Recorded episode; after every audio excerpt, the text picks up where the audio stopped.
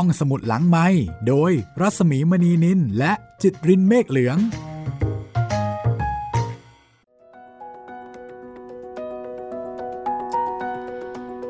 สวัสดีค่ะ ต้อนรับคุณผู้ฟังเข้าสู่รายการห้องสมุดหลังใหม่ เราสองคนก็กลับมาพบกับคุณอีกครั้ง สวัสดีคุณจิตริน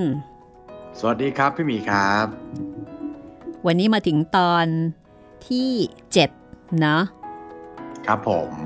ตอนที่ 7 ของปลูกฝันไว้ในแผ่นดิน ซึ่งเป็นผลงานของลูเซีย บาเกดาโน แปลจากภาษาสเปนเป็นภาษาไทยโดยอาจารย์รัศมีกฤษณมิตรค่ะ ตอนที่แล้วเป็นตอนพิเศษนะคะคก็รับมาขั้นกลาง วันนี้เราก็กลับคืนสู่เบยูเรเชอากับมูริเอลกันอีกครั้งหนึ่งค่ะ ครับผม คืออาจจะบอกว่าตอนนี้หลายคนเริ่มติดวรรณกรรมของสเปนเนาะใช่ หลังจากที่เราอ่านไปเรื่องนี้ก็เป็นเรื่องที่สี่แล้วเนาะพี่ ค่ะ ก็เริ่มมีคุณผู้ฟังบอกว่า โอ้ยแหมฟังเพลินฟังสนุก ฟังฟินนะคะ จริง ๆ ค่ะ วรรณกรรมเยาวชนของสเปนมีเสน่ห์ แล้วก็งานเขียนของโคเซลุยส์โอไลโซล่านะคะ ซึ่งสามเล่มที่ผ่านมาเนี่ยต้องบอกว่าแนะนำให้ฟังมาก ๆ ค่ะ แล้วก็แนะนำให้เปิดให้เด็ก ๆ ที่บ้านฟังด้วย แชร์ไปให้เด็กที่คุณรู้จักด้วยนะคะ แต่ว่าเล่มนี้เป็นของลูเซียบาเกดาโนก็เป็นนักเขียนอีกท่านหนึ่งค่ะ แต่ว่าเป็นของสเปนเหมือนกันเอ๊ตอนที่แล้วนี่คุณจิตรินจำได้ไหมคะว่า มูริเอลของเรานี่เป็นยังไงบ้างโอ้ล่าสุดนี่ นอกจากจะติดใจหมู่บ้านเบอิเรเชียแล้ว ยังรู้สึกจะไปเจอหนุ่มใช่ไหมครับ คุณคาเบียก็ที่ค่ะคาเบียที่คาเบียเขามาส่งตอนฝนตกใช่ไหมครับพี่ อืมเจอซีนเหมือนแบบละครไทยเลยเนาะโรแมนติกเชียว ก็คุณคาเบียนะคะ แต่มูริเอลอยู่ที่นี่นี่เนื้อหอมทีเดียวนะ มีหครับนุ่มผมๆหลายคนมาขายขนมจีบให้ฮะแล้วก็ล่าสุดก็คือคุณคาเบียนี่แหละค่ะ ก็เดี๋ยวมาติดตามกันต่อนะคะว่า ชีวิตของมูริเอลในเบยูเรเชอาจะเจอเจอกับอะไรอีก ก็เชิญไปฟินกันต่อได้เลยนะคะ ตอนที่ 7 ค่ะ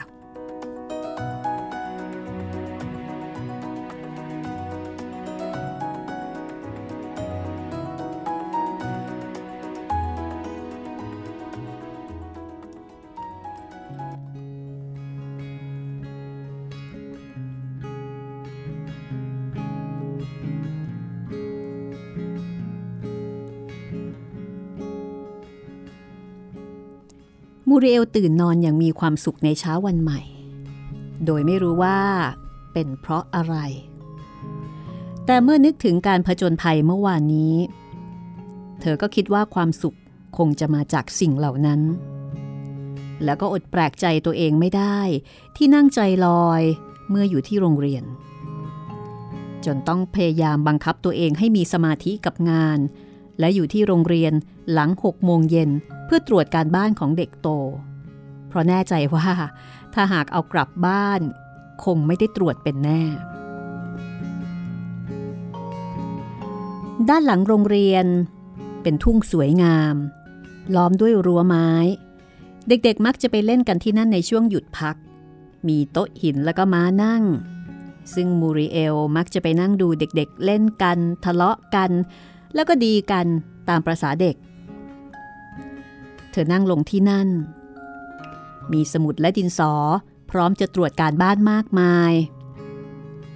ทำกลางแสงแดดที่แสนจะอบอุ่น กลิ่นหอมของฤดูใบไม้ผลิ ที่มาจากดอกไลแลกซึ่งห้อยระยะอยู่ที่ประตูหน้าต่าง ช่วยมูริเอลได้มาก จนทำให้เธอรู้สึกสบาย และทำงานเสร็จโดยไม่รู้ตัว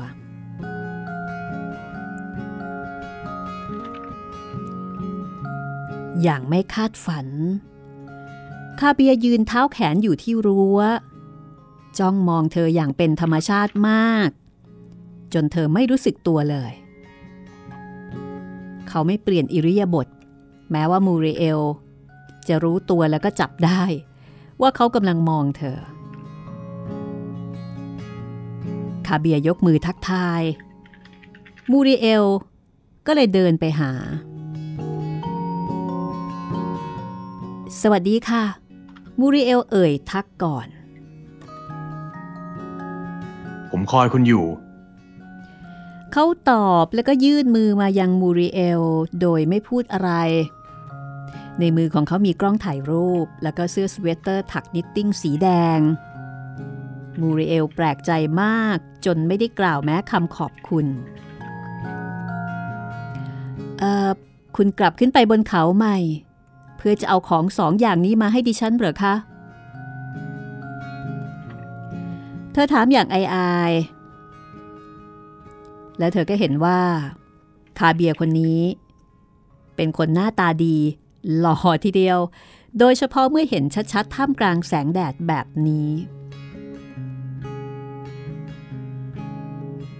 เธอสังเกตเห็นด้วยว่า ดวงตาของเขาดำสนิท แล้วมันยังเป็นดวงตาที่ยิ้มได้ด้วย โดยเฉพาะ ตอนที่เขาตอบเธอว่า คงจะไม่ดีแน่ ถ้าน้องชายจะโทษว่าคุณทำกล้องเขาหาย จนแม้ขณะที่พวกคุณเป็นปู่เป็นย่ากันแล้วก็ตาม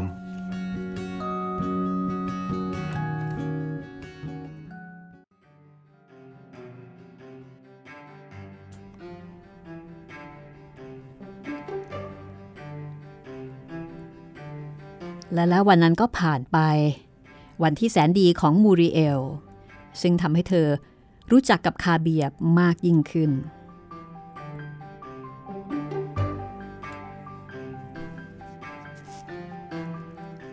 วันดีๆ ได้ผ่านไป ก็มาถึงวันที่อาจจะไม่ค่อยดีบ้าง วันนั้นถือว่าไม่ดีเลย ไม่ดีจนมูริเอลรู้สึกได้ เมื่อยางเท้าเข้าโรงเรียน เด็กโตไม่ทำการบ้านมาสักคน พวกเขาอ้างว่าไม่เข้าใจคำถาม มูริเอลก็เลยเสียเวลาครู่ใหญ่ เธอไม่อาจจะดูแลบทอ่านของเด็กเล็ก ๆได้ ไม่ใช่ว่าพวกเขาเด็กกว่าจิงโง่กว่า พวกเขารู้ทันทีว่าจะทำอะไรซุกซนแบบเด็กๆได้ โดยที่ครูมูริเอลไม่รู้ การสอนโครงสร้างประโยค เป็นสิ่งที่ต่อสู้กันมานาน ระหว่างสิทธิ์กับครู แม้ว่ามูริเอลจะพยายามอย่างมากแล้วก็ตาม ส่วนเรียงความนั้นไม่มีทางไหนเลยที่จะทำให้พวกเขาเขียนได้ คือเป็นงานที่ คือสอนยังไงก็มีปัญหา เด็กๆไม่สามารถจะทำได้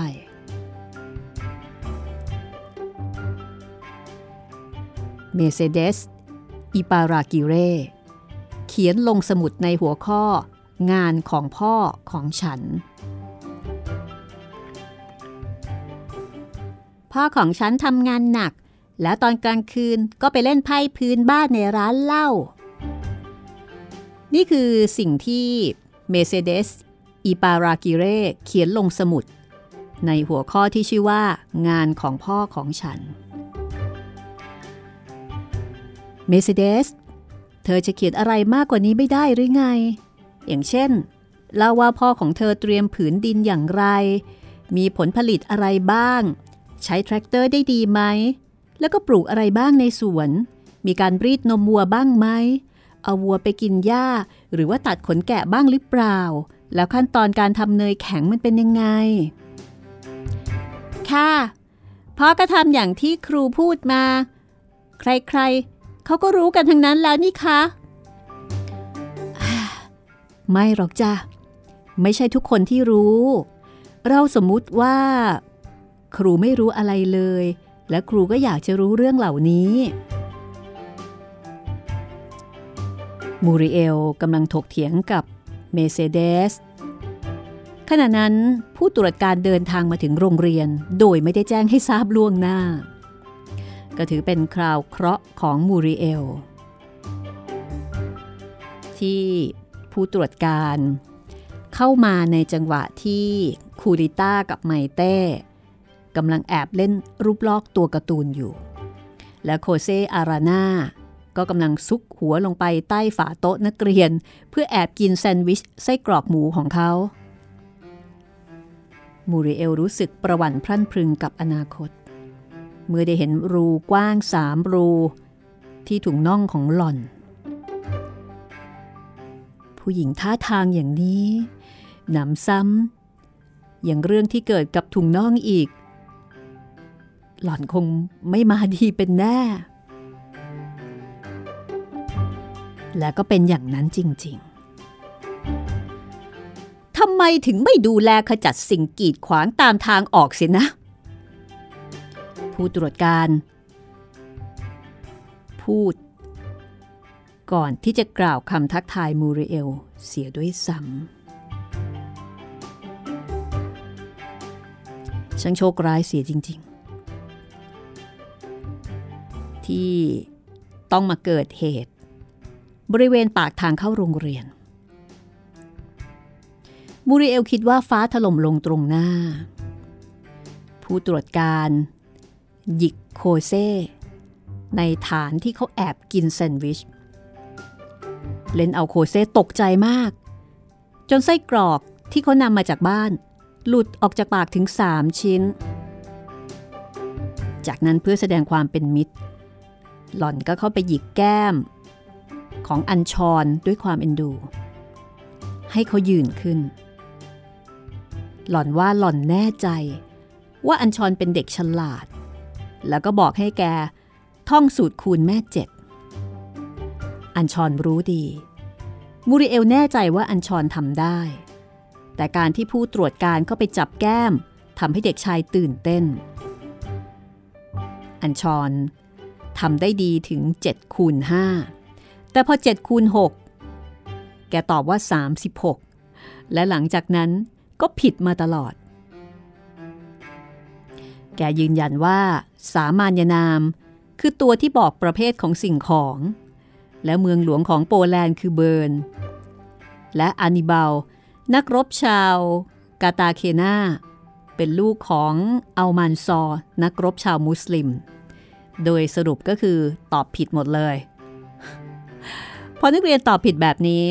ท่องสูตรคูณผิดแบบนี้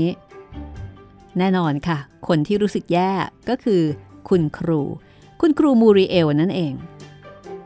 มูริเอลรู้สึกแย่เอามากๆ ว่าทำไมเด็กๆ ซึ่งตอบอะไรต่อมิอะไรได้ เวลาอยู่กับเธอ แต่พอผู้ตรวจการมาทำไมเด็กๆ ถึงได้พูดอะไรไม่ได้เรื่องไม่ได้ราว อันที่จริงก็มีถูกบ้าง แต่น้อยมากคำตอบของเด็กๆทำให้รู้ว่า อเมริกาถูกค้นพบเมื่อปีคศ 1616 การกระจายกิริยาคือคำนำหน้านาม แผนที่โลกเป็นแผนที่ที่ไม่มีตัวอักษร และแผนที่เศรษฐกิจต่างหาก ที่แสดงที่ตั้งของทวีปอย่างสมบูรณ์ ผู้ตรวจการมีสีหน้าแย่ลงทุกขณะ มูริเอลคิดว่าเหตุการณ์ตรงหน้ากับบรรดานักเรียนของเธอ คงจะทำให้หล่อนลืมเรื่องถุงน่อง และเธอก็อยากจะไปแอบอยู่ในที่ที่มั่นใจ ว่าจะไม่มีใครหาเธอพบ คือมูริเอลนี่อารมณ์แบบ อยากจะแทรกแผ่นดินหนีไปเลยตอนนั้น นี่ขนาดยังไม่ได้เกิดเรื่องที่เลวร้ายที่สุดนะนี่ ช่างเป็นความหฤโหดที่ต้องเผชิญหน้ากับโคเซ่ทำไมหล่อนจึงไม่เรียกเตเรซาอิปารากิเร่ ซึ่งมีพัฒนาการก้าวหน้าขึ้นมากทำไมไม่ถามมาติวเดโชมิน หรือว่าอียากิ ไม่ ต้องเป็นโคเซ่นี่แหละ และยิ่งกว่านั้นยังเป็นคำถามเกี่ยวกับประวัติศาสตร์อีกด้วย คือจริงๆแล้วมูริเอลก็ภาวนาว่า อยากจะให้ถามเด็กที่ถือว่าเป็นเด็กที่รู้เรื่องเป็นเด็กที่เรียนดี แต่ก็ไม่ถาม ไปถามเด็กที่ไม่รู้ พ่อหนูผมทอง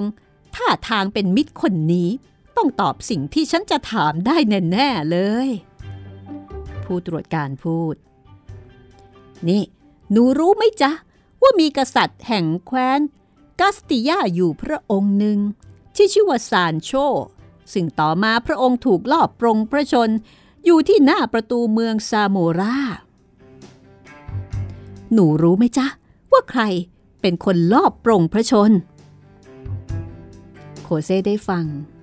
ก็ยิ้ม ไม่ หลังจากที่ฟังคำถาม โคเซ่จำไม่ได้แม้แต่นิดเดียว แต่หน้าตาที่เป็นมิตรของเขา ก็ไม่ได้ลดลงแต่อย่างไร คือยิ้ม เหมือนกับว่าจะตอบได้ แต่ตอบไม่ได้ ตอบไม่ได้เลย มาติวเดซึ่งสอบได้ที่หนึ่งของฉัน นั่งอยู่ข้างหลังโคเซ บอกฉันหน่อยสิ เด็กชายแอบถามเบาๆ ในขณะที่ผู้ตรวจการกลับไปที่โต๊ะ เพื่อดูรายชื่อเด็ก พระเจ้าช่วย มูริเอล ร้องขออยู่ในใจอาช่วยบอกแกทีเธอ ช่วยบอกแกที มูริเอลรู้สึกว่าคำร้องขอของเธอนั้น แม้แต่หินผายังสะเทือนใจกับคำวิงวอนนี้ มาทิวเดกระซิบบอกโคเซว่า เบยิโดดาวโฟสผู้ตรวจการหันกลับมาที่หน้าชั้นใหม่อีกครั้ง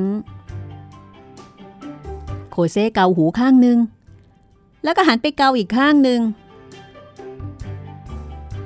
มูริเอลรู้สึกว่า โคเซสับสนท่าทางแกจะหูหนวกละมั้งขณะเธอเอง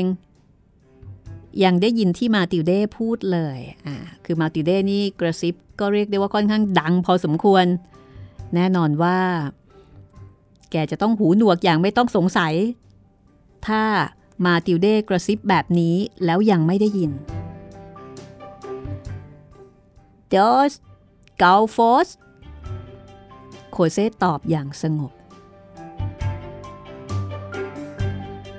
แน่นอน ที่ว่าโรงเรียนจะพังคลืนลงมาน่ะ ไม่ใช่ เพราะโรงเรียนไม่พังอย่างที่มูริเอลปรารถนาจะให้มันเป็น โรงเรียนยังอยู่ทั้งฝาผนังสีน้ำเงินที่มีรอยด่างของหยดน้ำและโต๊ะนักเรียนเก่าๆ แต่โกเซตอบผิด แม้ว่าจะมีเพื่อนบอกคำตอบให้ก็ตาม สิ่งเหล่านี้ทำให้ผู้ตรวจการมีสีหน้าเศร้า เศร้าพอๆกับมูริเอลผู้เป็นครู ฉันหวังว่า คราวหน้าเมื่อฉันมาเยี่ยมอีกครั้ง ซึ่งดูแล้วก็คงจะต้องเป็นเร็วๆนี้นั่นแหละ นักเรียนคงจะมีความพร้อมมากกว่านี้นะ ค่ะ มูริเอลพยักหน้ารับ กลัวว่าตัวเองจะต้องร้องไห้ ถ้าพูดอะไรออกมา คุณอายุยังน้อยใช่ไหม อยู่ๆผู้ตรวจการก็ถามอย่างไม่มีปีมีครุยมูริเอลคิดในใจว่า ผู้ตรวจการคนนี้ก็คงจะเป็นอีกคนหนึ่ง ที่มองว่าเธอนั้น เป็นเด็กสาวที่อรชรอ่อนแอนไม่ประสีประสาอะไร ไม่ค่ะ ไม่ใช่ แต่คุณดูเด็กนะ อะ เอาเถอะ ฉันไม่อยากจะให้คุณคิดว่า ฉันโทษคุณคนเดียว แต่ว่าคุณต้องเอาใจใส่เด็กๆให้ดี พวกแกต้องการการดูแลอย่างมาก โดยเฉพาะอย่างยิ่ง เพราะพวกแกโง่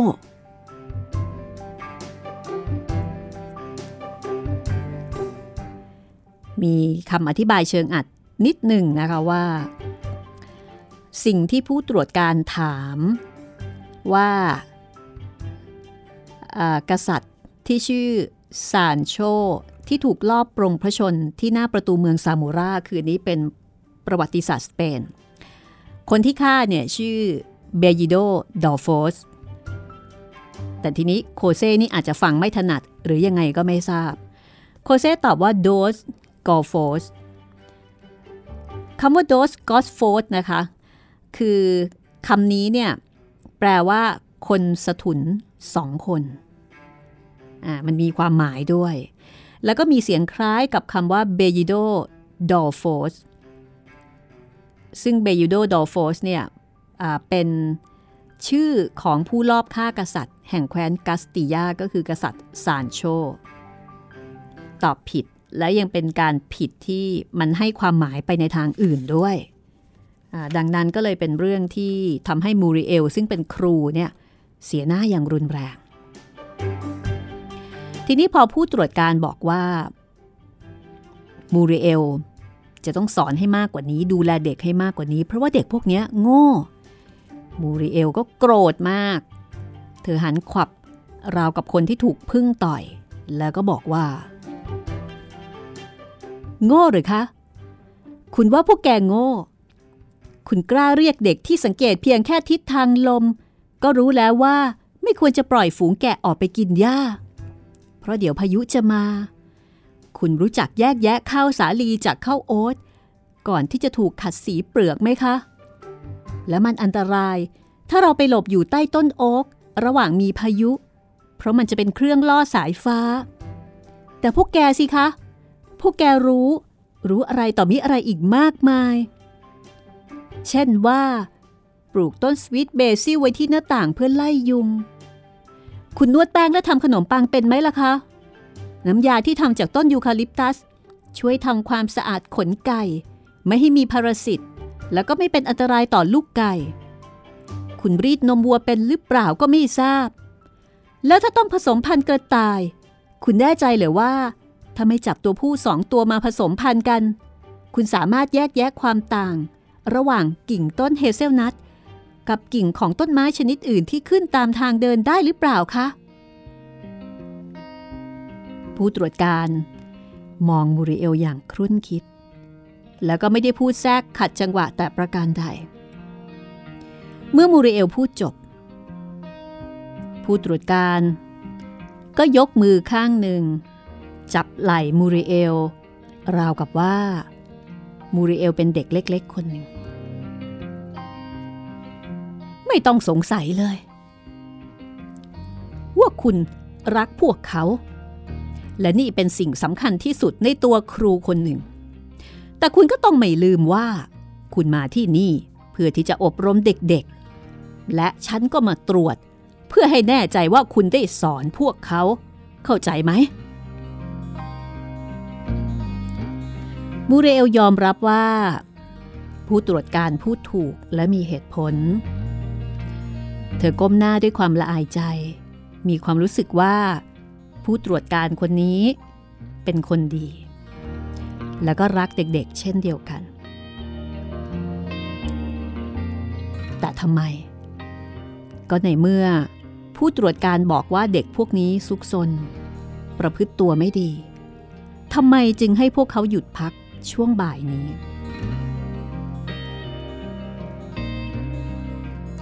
มูเรียลกลับบ้านอย่างเศร้าส้อย แล้วก็ดูหดหูใจ จนขนาดอิซาเบลยังรู้สึกได้ เธอจึงเล่าเรื่องทั้งหมดที่เกิดขึ้นให้อิซาเบลฟัง เธอปลอบประโลม เท่าที่จะทำได้ และก็เห็นด้วยว่าทำไมต้องให้หยุดพักช่วงบ่าย ถึงแม้ว่าเธอจะหวังดี แต่ก็ทำให้มูริเอลรู้สึกแย่เอามากๆ และช่วงหยุดพักที่มูริเอลไม่ได้ทำงานนี้ มันก็ช่างยาวนานชั่วนิรันดร์เสียจริง ๆ คือสงสัยว่าทำไมผู้ตรวจการต้องให้หยุดโรงเรียนในช่วงบ่ายด้วย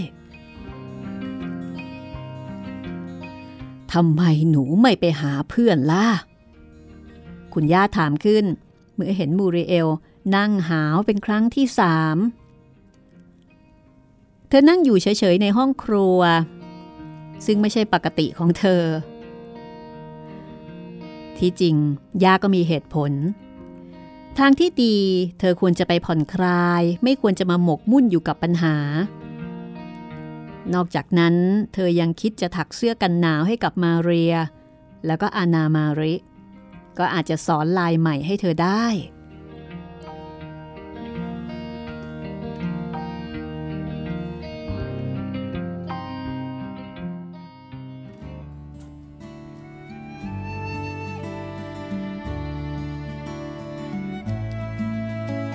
กือบจะสองทุ่มแล้ว เมื่อมูริเอลเข้าไปในบ้านของอานามาริ แต่ดูเหมือนทุกอย่างไม่ดีไปเสียหมด เพื่อนของเธอไม่ได้อยู่ที่บ้าน มีแต่เฟมินนั่งเขียนจดหมายอยู่คนเดียว สวัสดีครับ เฟมินทักพรางจัดให้เธอนั่งที่โซฟาหวาย ซึ่งมูริเอลมักจะพูดว่า เป็นที่ของเธอ เพราะว่ามันนั่งสบายมาก เช่นเดียวกับของอื่นๆในบ้านหลังนี้อานาไม่อยู่หรอกครับ เฟมินบอก แต่มูริเอลรู้สึกว่า เสียงของเขาเย็นๆพิกล คุณรู้ไหม ว่าอาณาจะกลับมาหรือเปล่า เฟมินยักไหล แล้วก็บอกให้เธอคอย บางทีอาณาอาจจะกลับมาในไม่ช้า มูริเอลรู้สึกเศร้าเหมือนเดิม แล้วก็รู้สึกว่าเธอมารบกวนเฟมิน แม่ของเขากำลังทำขนมปังอยู่กับป้า และไม่เข้ามาใกล้ห้องนี้เลย เธอรู้สึกว่าทำไมวันนี้ทุกสิ่งทุกอย่างดูแปลกไป เธอเริ่มลงมือถักเสื้อไปเงียบๆ แล้วก็ไม่รู้ว่าควรจะไปหรือว่าอยู่ต่อดี ผมโกหกคุณมูเรียลเฟมินพูดขึ้นทันทีทันใด เขายืนอยู่ข้างหลังมูริเอล มือโอบพนักพิงที่เธอนั่งอยู่ มูริเอลเงยหน้าขึ้นพยายามที่จะยิ้ม แล้วเธอก็รู้สึกว่า อุ๊ยทำไมเฟมินถึงตาสวยนักนะ ฉันไม่เคยสังเกตเห็นมาก่อนเลย เธอนึกในใจในขณะที่ตอบเฟมินไปว่า คุณโกหกอะไรดิฉันเหรอคะ ผมโกหกว่า บางทีน้องสาวผมอาจจะกลับมาในไม่ช้านี้ เธอไปเยี่ยมยายที่อาริซอนโดโน่นนะ พรุ่งนี้ถึงจะกลับ ก็ดีนี่คะ แต่ดิฉันไม่เข้าใจว่าทำไมคุณไม่บอกดิฉันก่อนหน้านี้ เอ่อ คือว่า ผมกลัวว่าถ้าบอกแล้วคุณจะกลับเลยน่ะแต่ดิฉันไม่ได้คิดกลับนี่คะ มูริเอลค้านเสียงอ่อยๆ รู้สึกกลัวมาก แต่ก็ไม่รู้ว่ากลัวอะไร แต่รู้ว่าตัวเองตกใจมาก คือว่า ผมรักคุณนะ มูเรียลคุณไม่ได้สังเกตหรอกเหรอ ดวงตาของเฟมิน หวานฉ่ำเมื่อมองดูมูริเอล ในขณะที่มูริเอลซึ่งกำลังถัก ผ้า เข็มก็หลุด คือถักไม่ถูก รู้สึกว่ามือของเธอร้อนเย็นสลับกันไป หน้าก็คงจะแดงเป็นลูกตำลึงสุก แล้วก็ไม่สามารถที่จะพูดอะไรออกมาได้แม้แต่คำเดียว เฟมินก็เลยถามใหม่อีกครั้ง คุณไม่รู้หรอกเหรอมูเรียลอืมอืมมะอืม ไม่ค่ะ แล้วคุณจะไม่ให้ความหวังแก่ผมบ้างเลยเหรอครับ เออความหวังเหรอคะ ใช่ครับ เออดิฉันคิดว่า ถ้าเป็นความหวังอย่างที่คุณต้องการแล้วก็ คงไม่ได้ มูริเอลพึมพำออกมา แล้วก็นึกอยากจะหายตัวไปจากที่นั่นทันที แล้วก็ลืมแววตาของเฟมินให้หมด เธอรู้สึกเวียนศีรษะ รอยหมึกเลอะเริ่มหมุนวนอยู่รอบตัวเธอ มันช่างยากเย็นเหลือเกิน ที่จะเอ่ยคำสั้น ๆคำเดียวว่า ไม่ และโดยเฉพาะเมื่อต้องออกมาจากกริมฝีปากของผู้หญิงมูริเอลรู้สึกว่าอยากร้องไห้เหลือเกิน ในขณะที่เฟมินเดินห่างออกไป เขาเคาะโต๊ะเป็นจังหวะกรอง มูริเอล ก็เลยถามขึ้นว่า เฟมินคะ คุณทำให้ความสัมพันธ์ของเราเป็นไปอย่างเดิมไม่ได้หรือคะ คุณก็รู้ว่ามันเป็นไปไม่ได้ มันจะกลับไปเป็นเหมือนเดิมอีกไม่ได้หรอก บอกผมหน่อยสิว่า เพราะอะไร คุณถึงตอบว่าไม่ เพราะว่า เพราะว่าดิฉันไม่ได้รักคุณแบบนั้นค่ะ เฟมิน มูริเอลพูดแล้วก็รีบเก็บรวบรวมข้าวของ ดิฉันเสียใจมากค่ะ เธอออกมาจากห้อง ในขณะที่เฟมิน หยุดเธอด้วยคำถามตรงๆว่า คุณรักคนอื่นใช่ไหมครับ ไม่ ไม่ใช่ เออไม่รู้สิ ไม่ใช่หรอกค่ะ ผมสิเสียใจ เสียใจมาก มูเรียล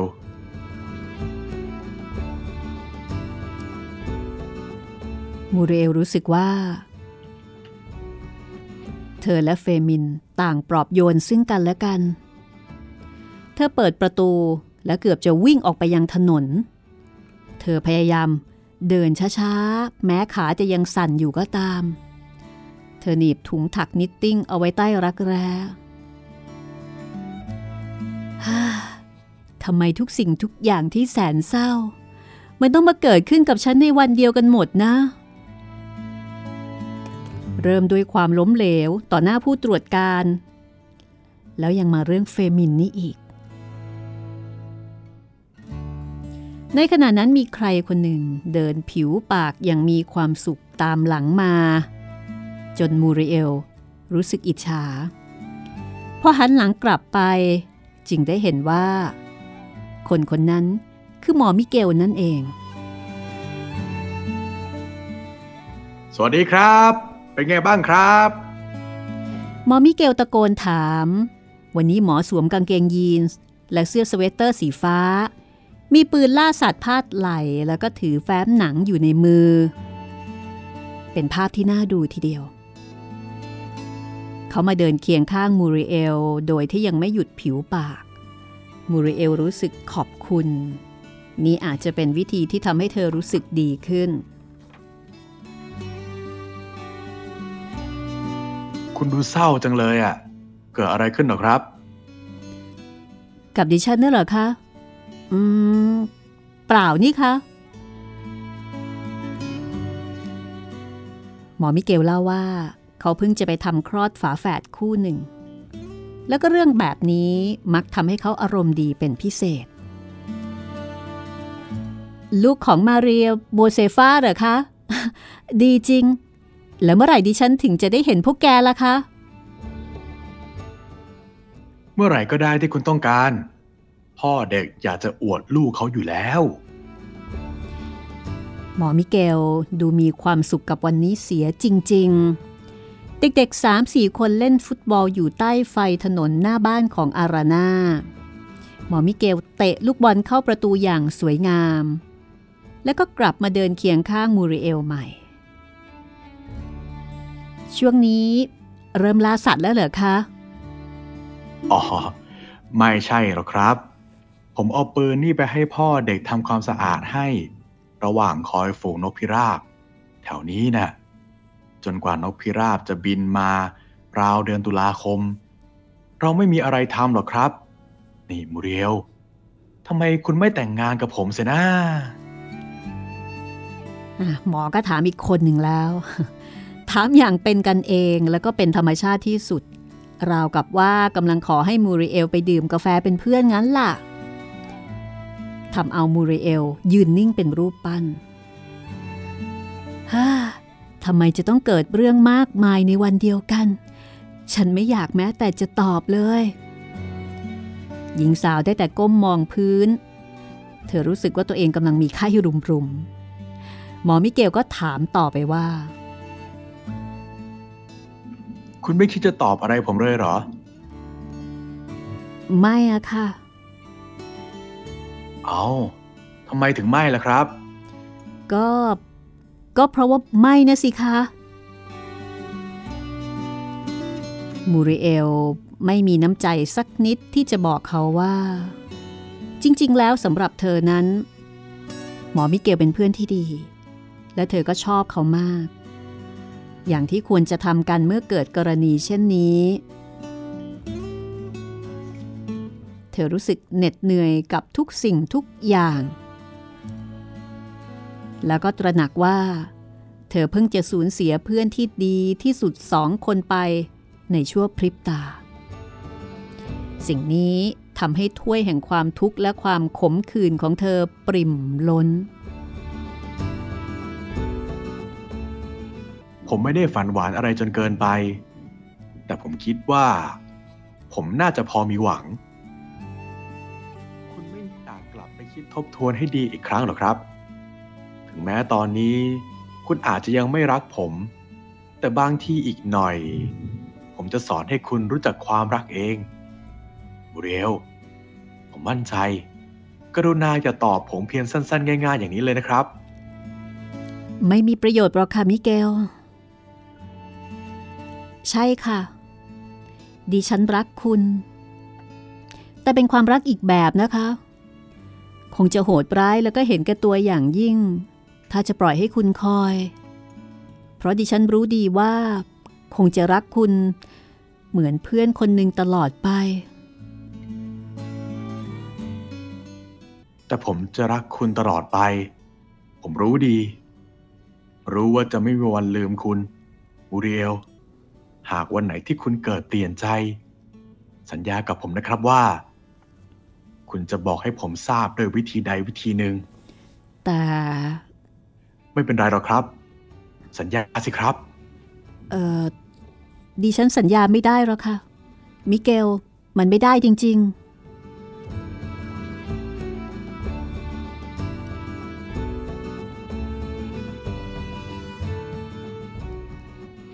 ทั้งคู่ เดินมาจนถึงเสาไฟถนนอีกต้น ซึ่งอยู่หัวมุมบ้านของมูริเอลพอดี แล้วหมอมิเกลก็หันกลับมาจ้องหน้ามูริเอล ในทันทีทันใด พร้อมกับเอ่ยว่า คุณเป็นอะไรหรือเปล่า ท่าทางคุณเหมือนไม่สบายนี่นะ ดิฉันน่ะเหรอคะ คุณพูดอะไรน่ะหูตาคุณดูอาการไม่ค่อยดีเลย จะไม่ให้ผมเข้าไปช่วยตรวจหน่อยหรอครับ แน่ละสิ คุณคงไม่ต้องการ เขาพูดเมื่อเห็นสีหน้าตกอกตกใจของมูริเอล เอ่อ แต่ดิฉันสบายดีนี่คะ ต้องไม่สบายแน่นอนครับ ผมรับรองได้ คุณต้องเป็นอะไรสักอย่างหนึ่ง ผมว่า อย่างน้อย คุณควรกินแอสไพริน แล้วรีบเข้านอนจะดีกว่า ลาก่อนนะครับ ผมเกรงว่า คงจะห้ามหัวใจให้เลิกรักคุณไม่ได้ จากนั้นมูริเอลก็เข้าบ้าน แล้วก็นั่งเงียบๆ ที่เก้าอี้เตี้ยๆตัวหนึ่งในห้อง โดยที่ไม่อยากพูดหรือว่าทำอะไรสักอย่างเดียว แต่ก็ตกใจกับความโดดเดี่ยวเงียบเหงาในห้องของเธอ ในขณะที่ คนในบ้านแล้วก็เพื่อนบ้านอีกสองคน ที่ช่วยงานในไร่กำลังลงมือกินอาหารเย็น ทุกคนคุยกันอย่างออกรถ โดยไม่ได้สังเกตอากับกิริยาของมูริเอล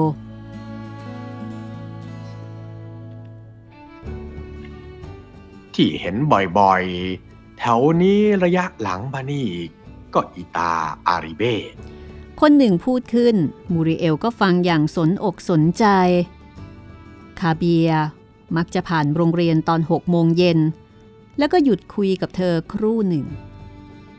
มูริเอลรู้สึกชอบคุยกับคาเบีย ถ้าวันไหนไม่เห็นเขา โลกจะดูเศร้าลงทันที เขากำลังมองหาคนที่จะไปเป็นเหยื่อรายต่อไป อีกคนหนึ่งตอบอย่างดูหมิ่นดูคราน เขาถลุงเงินพ่อไปมากมาย ทำทีว่าไปร่ำเรียน แล้วก็กลับมาบ้าน โดยคิดเปลี่ยนแปลงโลกทั้งโลกแน่ละฮะแถวแถวนี้ คงจะ ผมไม่เชื่อว่า เขาจะสะดุดพบกับคนไร้เดียงสานะ โตมัสพูดแล้วก็หัวเราะบาทหลวงโคเซมารีกลับบอกว่า เราไม่ควรจะตัดสินใคร และโดยเฉพาะอย่างยิ่งถ้าเราไม่รู้เรื่องราวความเป็นไปเสียก่อน แต่ชายหนุ่มทั้งหลายยังคงยืนกราน ใครๆ ก็รู้กันทั้งหมู่บ้านว่า เขาอยากได้ไร่องุ่นของอิปารากิเรยึดเอาไปเหรอ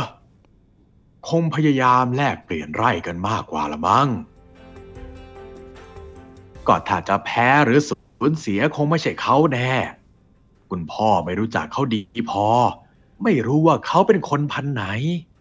ขนาดคู่รักยังทิ้งเขาไปก่อนแต่งงานเลย คุณพ่อไม่ทราบหรอกครับ เพราะอะไรเขาถึงดูเศร้าส้อยผิดหวัง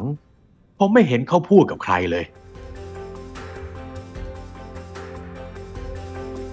มูริเอลได้ฟัง เธอก็ลุกขึ้นช้าๆ พยายามที่จะไม่ให้ใครสังเกตเห็น เธอกลับขึ้นไปในห้อง เป็นครั้งแรกในชีวิต ที่เธอเข้านอนทั้งชุดอย่างนั้น ด้วยดวงตาที่แดงช้ำ เพราะร้องไห้อย่างหนัก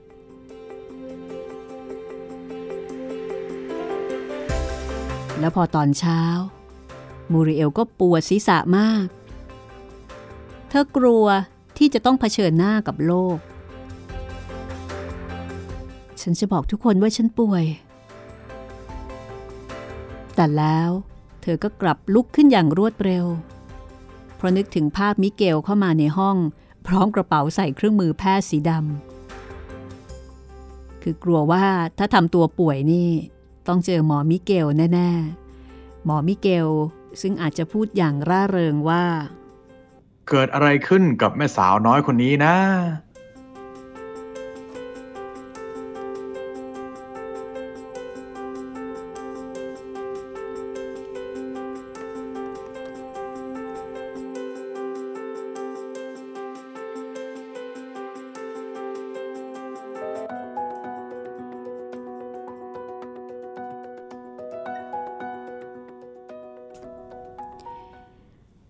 นี่คือตอนที่ 7 นะคะ ตอนนี้แต่มีแต่คนมารุมขายขนมจีบนะพี่ แต่มูริเอลกลับรู้สึกว่าวันนี้นี่เป็นวันที่แบบแย่มากๆเลย ครับ คือแล้วแต่มุมมองจริง ๆ เลยนะ ถ้าเป็นใช่สาวบางคนนี่อาจจะรู้สึกว่าโอ้โห วันนี้เป็นวันที่ฉันฮอตที่สุดเลยนะเนี่ย ฉันสวยเหลือเกิน แต่สำหรับมูริเอล เธอคิดอีกมุมหนึ่งว่าเธอได้สูญเสียเพื่อนสองคนไป ครับ คือสองคนนี้ก็ถือว่าเป็นเพื่อนที่ดีเนาะแต่ทีนี้พอมาพูดกันครับถึงความรู้สึกว่าเฮ้ยจริง ๆ แล้วเขาไม่ได้คิดเป็นเพื่อนกับเรานะเนี่ย แล้วเราก็ดันไม่ชอบมันเขาก็ซะอีก มันก็เสียความรู้สึกเหมือนกันนะมองหน้ากันมันไม่สนิทอะอึดอัดครับ ใช่ไหมใช่อืมครับ และทั้งหมดนี้ก็ด้านมาเกิดในวันเดียวกัน ใช่ มูริเอลก็เลยรู้สึกว่าวันนี้เป็นวันที่ขอโทษนะ ถ้าเป็นภาษาเราเราๆก็ต้องบอกว่าซวยจริง ๆ เลยอะไรทำนองนั้น สวยจริงก็เป็นวันที่เธอรู้สึกแย่ แล้วก็ยังได้ยินเอ่อคนที่เหมือนกับอยู่ในครอบครัวเดียวกันที่เบอิเรเชียอาเนี่ย พูดถึงคาเบีย คนที่ทำให้โลกสดใสเนาะแต่ว่าคนเหล่านี้พูดถึงคาเบียในทางไม่ดีอะๆใช่ ก็ติดตามตอนต่อไปนะคะ กับปลูกฝันไว้ในแผ่นดิน เรื่องราวของครูมูริเอล ซึ่งฮอตมาก จะเป็นอย่างไรต่อไปนะคะ ในเบอิเรเชีย คนเรานี่ก็แย่เนาะไม่มีคนมาชอบเลยก็เศร้า มีคนมาชอบมาก ก็เศร้าตายละไม่มีอะไรพอดีเอาเสียเลย ก็ติดตามต่อตอนหน้านะคะ กับวรรณกรรมที่น่ารักมาก ๆ ค่ะ ค่อย ๆ ฟังไปนะคะ เรื่องนี้อาจจะไม่ได้มีอะไรที่แบบตื่นเต้นหวือหวานักเนาะ แต่ก็ฟังได้เรื่อยๆ แล้วก็อาจจะต้องเออใช้สมาธินิดนึง แล้วก็จินตนาการถึงภาพต่างๆ อันสวยงาใช่มวันนี้ก็คงจะต้องลาคุณผู้ฟังไปก่อนนะคะ พบกันใหม่ครับผมตอนหน้า สวัสดีค่ะ สวัสดีครับ